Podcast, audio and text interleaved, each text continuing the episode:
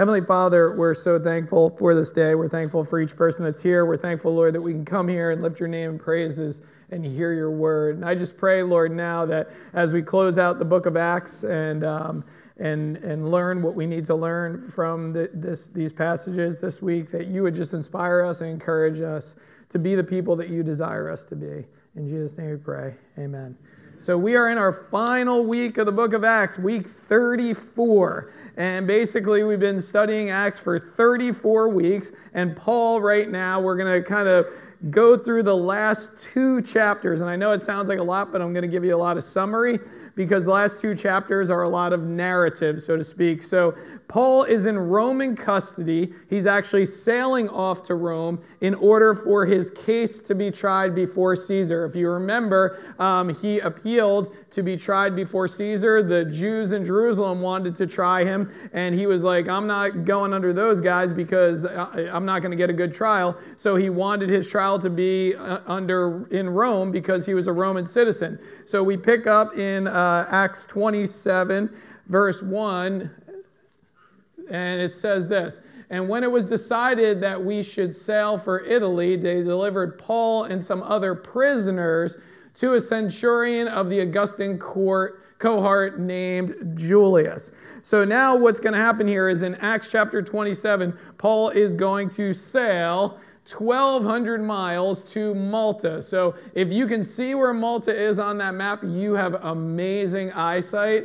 So, but basically, if you look, it's right there.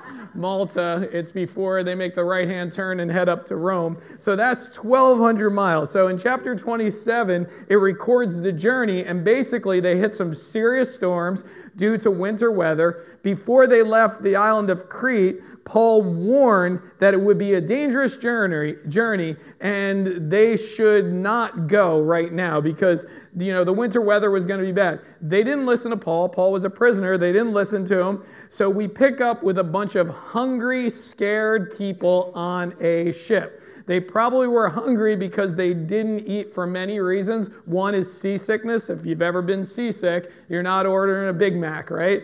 Okay, so maybe seasickness. Maybe they were unable to cook because, you know, the ship was going all over. For whatever reason it was, they weren't really eating at this point, and they were scared because it was winter storms. And I was almost like this past week. If you went over to the beach anywhere and looked at that, you wouldn't want to be on a ship. So in verse 21 through 22, it picks up and says, "Since they had been without food for a long time, Paul stood up among them and said, 'Men, you should have listened to me and not have set sail for Crete from Crete and incurred this injury and loss. Yet now I urge you to take heart, for there will be no loss of life among you, but only of the ship.'" Then he goes on to say why he knows this. "For this very night there stood before me an angel of God, to whom I belong and whom I worship. And he said, 'Do not be afraid, Paul. You must stand before Caesar, and behold, God has granted you all those who sail with you.'" And it goes on to say, "So take heart, men, for I have faith in God that it will be exactly as I've been told, but we must run aground on some island." So obviously this is a miraculous event here. Paul stands up, says, "I told you guys we shouldn't have went, but here's the caveat. An angel of the Lord spoke to me and told me that everybody is going to be safe. We're going to lose the ship, but we're not going to lose any life."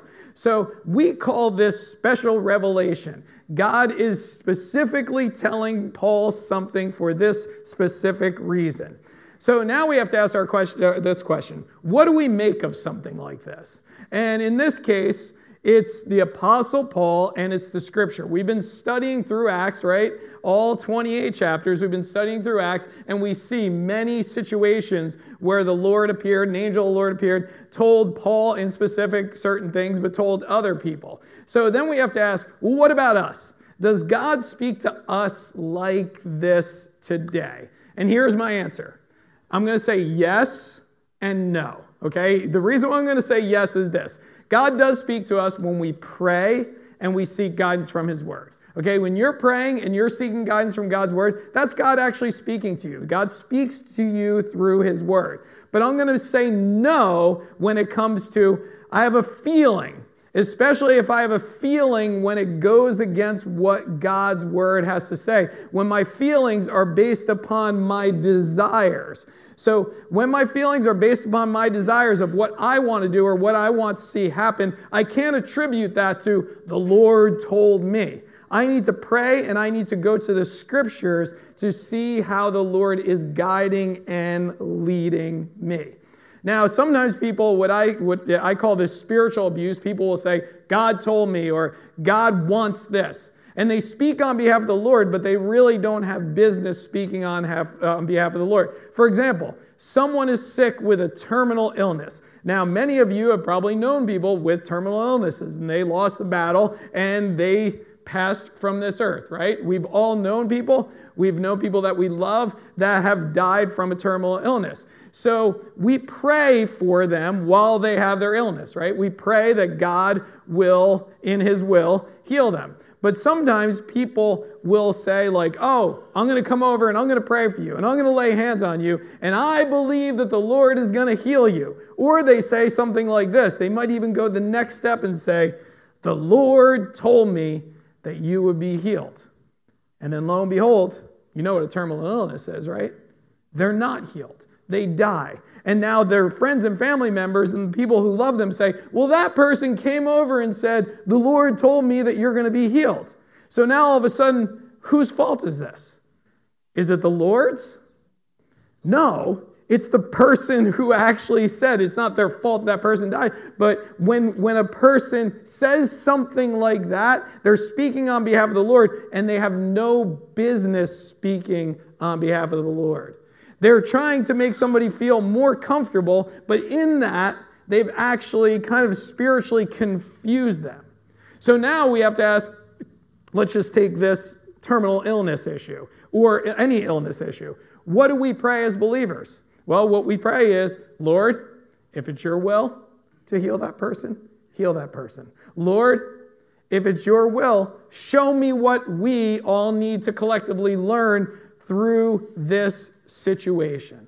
Okay, when people start going around saying, I can do this, I can heal, the Lord told me you're going to be fine. Okay, they have no business speaking on behalf of the Lord in situations that the Lord has not made it abundantly clear to that person. So in Paul's case, here's what happens. The end result in Paul's case here, because the Lord did in fact speak to him, 276 people on the boat survive.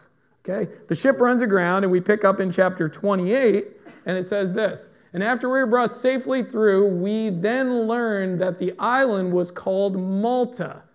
The native people showed us unusual kindness, for they kindled a fire and welcomed us because it had begun to rain and was cold. So now they're in Malta. They're in Malta. The native people showed unusual kindness. Now think about this for a minute. Now think about this, especially in the context of where we are in 2023 and, politically maybe where we are, what's going on in the world. A boatload of prisoners show up in your sleepy beach town. A boatload of prisoners show up in your sleepy beach town. Let's go down Laurel Boulevard and go all the way to the end, and a boatload of prisoners show up. And some of you are like, I live on Laurel. What do we do?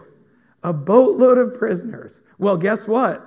The biblical thing to do here is show kindness. Show kindness. Now, I'm sure most of you here, I think maybe even 100% of you here might even say, I am a kind person, okay? There's a couple of you out there that be like, I'm not, okay? You're the honest ones, okay? So let's go with, I'm a kind person, all of us. So I'm a kind person.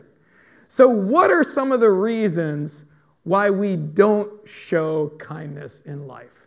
Okay, if we're going with I'm a kind person, what are some of the reasons we don't show kindness? Because I think there's a lot of times in our life that we don't show kindness to other people. So I've come up with a few, 5 exactly, and the first one is I'm lazy. I don't feel like it, right?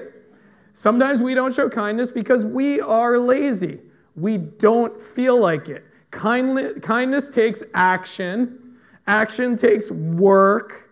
And sometimes we're just lazy. We don't feel like it. Maybe you've been working all day and you don't feel like being kind to people. Whatever it is, we're lazy. We don't feel like it.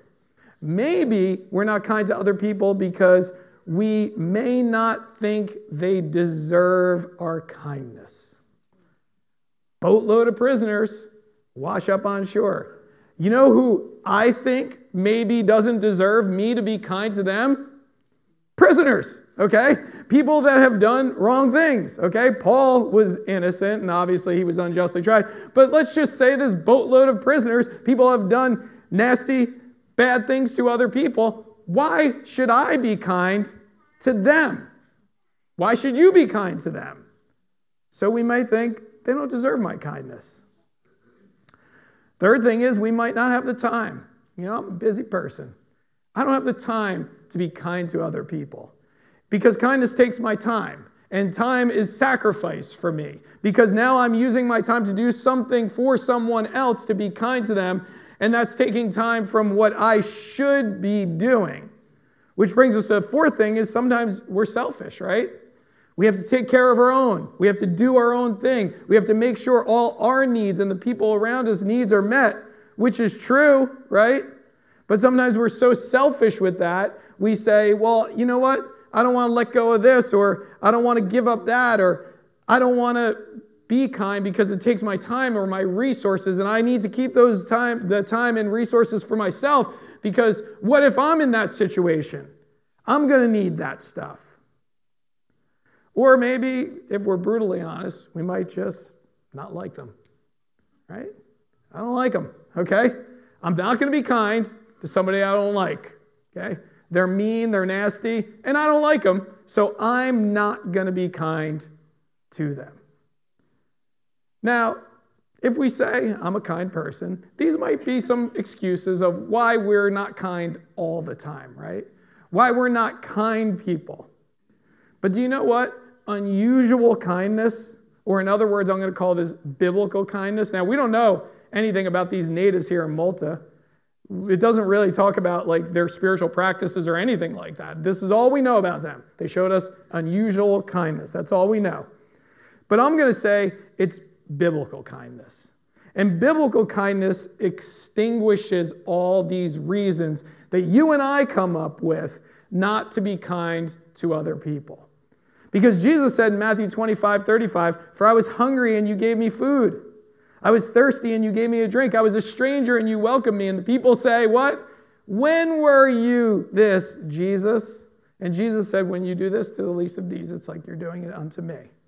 What we have to remember about people, the human race, okay, is we're all creations of God.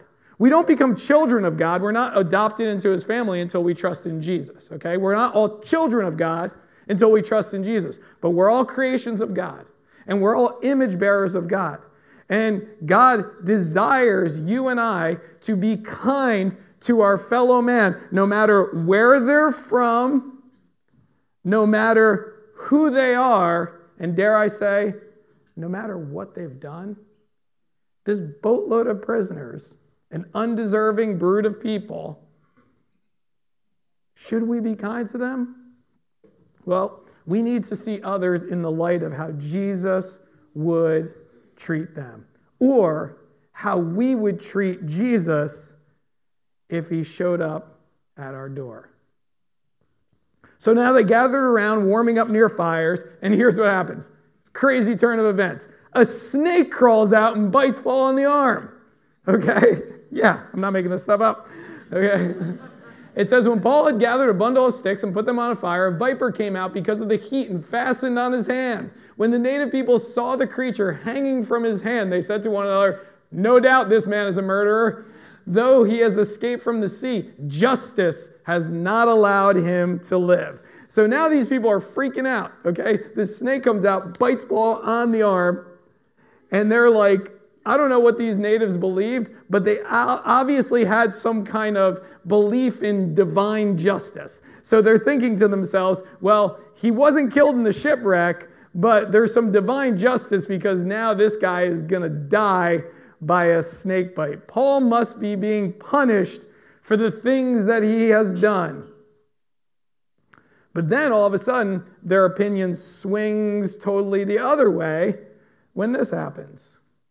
He, however, shook off the creature into the fire and suffered no harm. They were waiting for him to swell up or suddenly fall down dead, but when they had waited a long time and saw no misfortune come to him, they changed their minds and said that he was a god.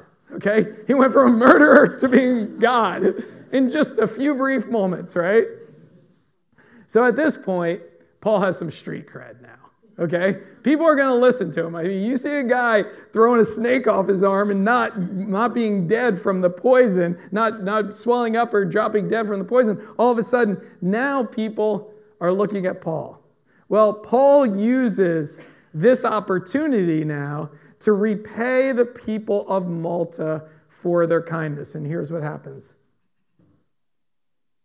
It says, now in the neighborhood of that place were lands belonging to the chief man of the island named Publius, who received us and entertained us hospitably for 3 days. It happened that the father of Publius lay sick with fever and dysentery. And Paul visited him and prayed, and putting his hands on him, healed him. And when this had taken place, the rest of the people on the island who had diseases also came and were cured. They also honored us greatly. And when we were about to sail, they put on board whatever we needed. So something I want to note here. This is this special revelation, miraculous occurrence. Something I want to note is Paul is healing people. He's healing people. And we saw that throughout the book of Acts, didn't we? We saw the apostles healing people. And we answered that question, can we just go around, you're healed, you're healed, you're healed, and this is an apostolic gift. Well, interestingly enough, prior to his healing, what happened? He got bit by a poisonous snake, and he didn't die, okay? He didn't swell up and die. Well, Paul, remember, he's an apostle. And when Jesus commissioned the 11, some of you might remember this. When Jesus commissioned the 11 in Mark 16, he said that when you preach, there'll be miraculous signs accompanying your preaching. You'll be able to handle snakes, and poison won't kill you, okay? Now, if you study Christianity historically, like after the Bible was done, okay, there was a couple of people in the history of the Christian church that said, we can handle snakes. Didn't go well for them, okay? I wouldn't recommend it. But what did this do here? This validated the apostleship of Paul. Remember, Paul said he was one untimely born. He was an apostle in a different way. He was called by Jesus because Jesus appeared to him. So now here's what happens. They sail from Malta to Rome, the extra 400 miles. So 1,600 miles in total. Paul ends up in Rome. Paul arrives in Rome, requests to meet with the Jewish leaders in the area. He states what he's been through. You guys all know what he's been through. The Jewish people accused him. They wanted to kill him, all that. He states what he's been through. The Jews in Jerusalem actually respond, we haven't heard about any of these charges. The charges didn't make their way up there yet.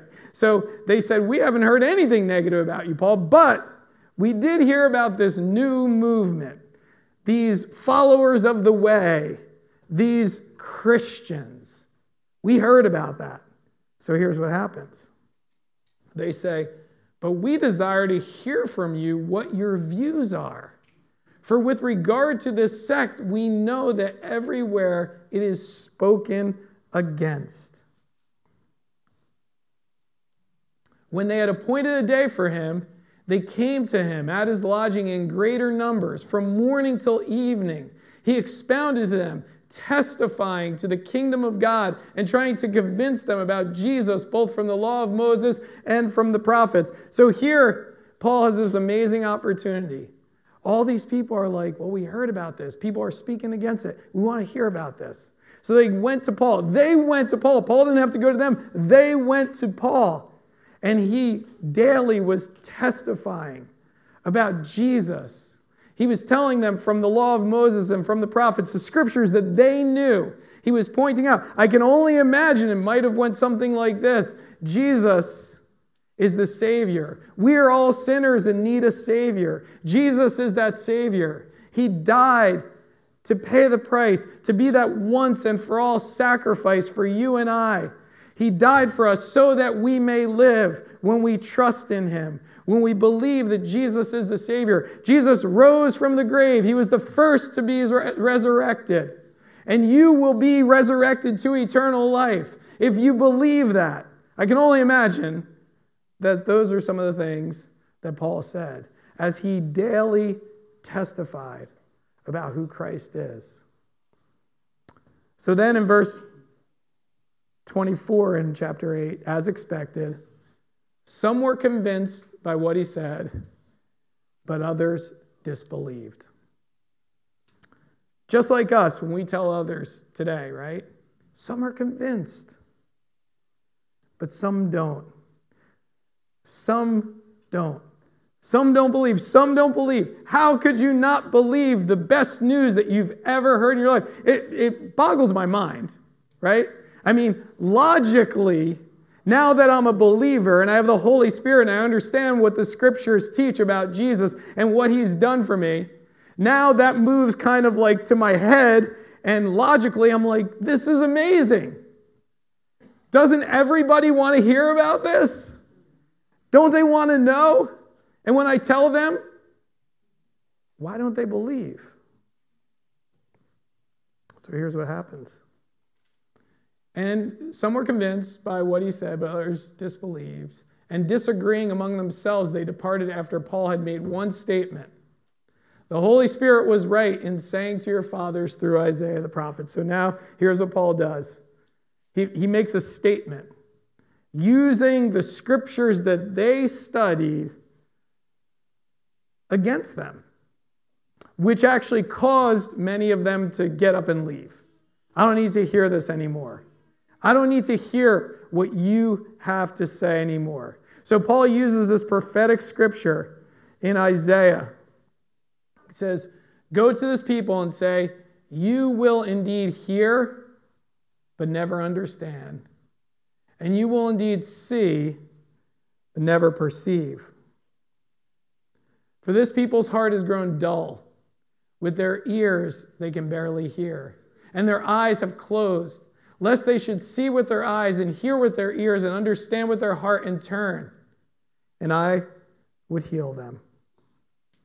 You know, we wonder. I mean, I wonder, you wonder, why in the world won't people believe the best news? Well, Paul didn't wonder. He went back to the scriptures.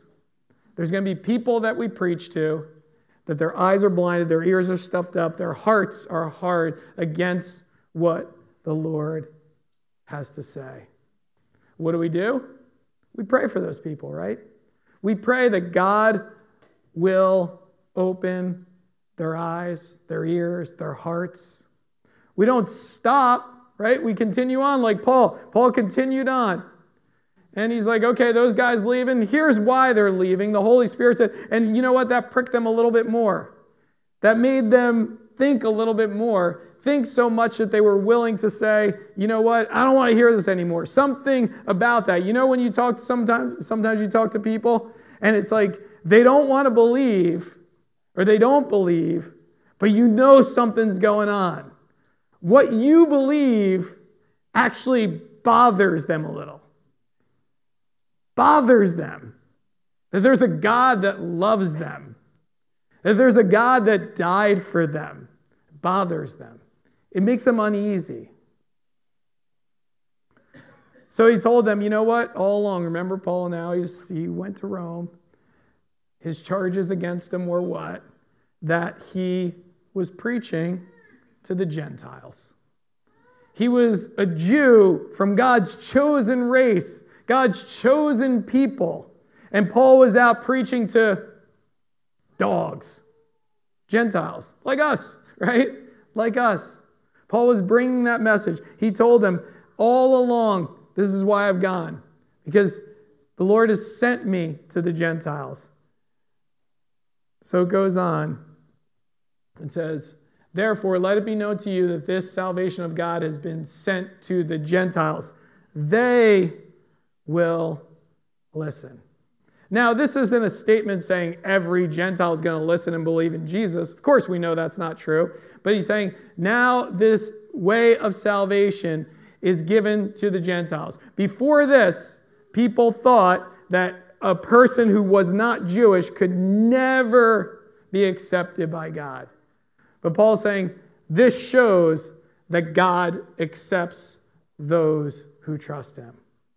So now we go into the last few verses of chapter 28. It says he lived there, talking about Paul, for 2 whole years at his own expense. Paul was on house arrest, so he had to pay his own bills and stuff, but he wasn't really allowed to leave. So it says this, and he welcomed all who came to him, proclaiming the kingdom of God and teaching about the Lord Jesus Christ with all boldness and without hindrance. So this is how the book of Acts ends. Remember last week I said, in the dramatic conclusion of the book of Acts. Remember when I said that? Okay. It's kind of a dumb thing to say. Here's the thing. There's really no dramatic conclusion. Okay? This is how it ends. This is how it ends. So his accusers, the Jewish elders, never came up from Jerusalem to accuse him. Remember that angry mob? Paul was 1,600 miles away. They couldn't really know what Paul was doing. They might have got some word here or there. Out of sight, out of mind. So then we have to ask this question. What happened to Paul after his release? After 2 years, he was released. Well, there's some hints in the epistles, but they're very vague. But it's possible that Paul went on a 4th missionary journey to Spain before his 2nd and final imprisonment in Rome. It's believed that Paul's 2nd arrest brought this 4th missionary journey to an end. He was sent to a maritime prison, which was much rougher than being on house arrest. During his 2nd imprisonment, Paul knew his time of, departure from this earth was near. He said in 2 Timothy 4:6. He also said that he was cared for by Luke in 2 Timothy 4. He also said that many others abandoned him in 2 Timothy 1. So Paul was kind of in a maritime, lonely prison, okay? And as tradition holds, Nero, Claudius Caesar, remember he would eventually go before Caesar, who was on a rampage against Christians, beheaded Paul. That's what the tradition says. But now you have to ask this question. Why is this not recorded in the Holy Scriptures? Why is Paul's death not recorded? Okay, we're going by tradition here. Church tradition, other writings. Why is Paul's death not recorded? I mean, Paul was pretty important, wasn't he? I mean, we spent the whole book of Acts, from chapter 9 on, really seeing his life. And I'm going to take a stab in the dark here on why I think that the Scriptures don't record the death of Paul. And I think it's a simple answer, and I'm taking a stab in the dark. I could be 100% wrong. I don't think I am. But here's the thing. I think the reason why Paul's death is not recorded is because the Christian life is not about Paul's death. It's about Jesus' death. It's about Jesus' death and resurrection. The Christian life's not about following the Apostle Paul. The Christian life is about following Jesus, the crucified one, the one who died for you and I, the one who saved us. That's what Paul dedicated his entire life to. He said, hey, look, everybody, it's Jesus. It's always been Jesus. He's the one who loves you. He's the one who died for you. My life and your life is not about our own lives. It should be about Jesus. That's what Paul's life was about. His life was about Jesus. Our lives should be about Jesus. Today, we observe communion. And that's all about Jesus. What he's done for us. The fact that he shed his blood on my behalf, on your behalf, for the forgiveness of our sins. When we take communion, we're remembering what Jesus did. If you're not a believer, if you don't believe in Jesus yet, you need to do some soul searching. Don't take communion because it's just a cracker and juice. Do some soul searching. For those of you who are a believer, the communion elements represent what Jesus has done. It's a reminder. It's a spiritual reminder of what Jesus has done on our behalf. He gave up his body. His blood was shed on our behalf for our sins. Do this in remembrance of me, Jesus said. Another thing we do during communion is we evaluate our own lives, right? Where am I going wrong? Because as believers, we can believe in Christ, right, and be saved and go to heaven when we pass from this earth. But we can fall into the traps of sin while we're here on this earth. Maybe it's something like the kindness issue. Maybe you've lacked showing kindness to other people. And maybe you would say, yeah, if a boatload of prisoners washed up on our shore, I would be kind to them. But for some reason, you can't be kind to the people that live in your house. Right? So that's something you got to give to the Lord, because he wants you to be kind to them. In fact, he wants you to be kind to everybody. No matter what sin you are struggling with, communion is a time for you to say, hey, you know what, Lord? I need some victory here. I'm trying to do this on my own. It doesn't work. I need you to help me. I'm asking for victory in this area. So I'm going to give you a few moments just to, quiet your heart, some moments of silence, and then we'll partake together.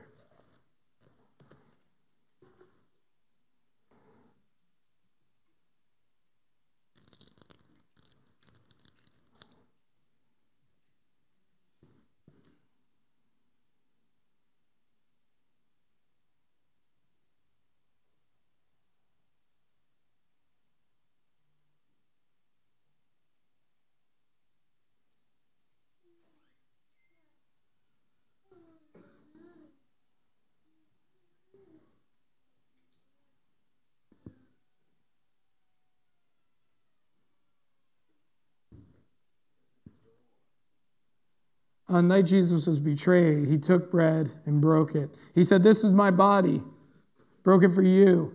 Do this in remembrance of me.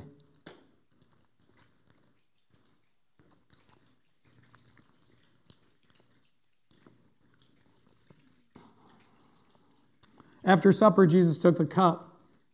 He says, this is the cup of my blood, the new covenant, shed for you for the forgiveness of sins. Do this in remembrance of me.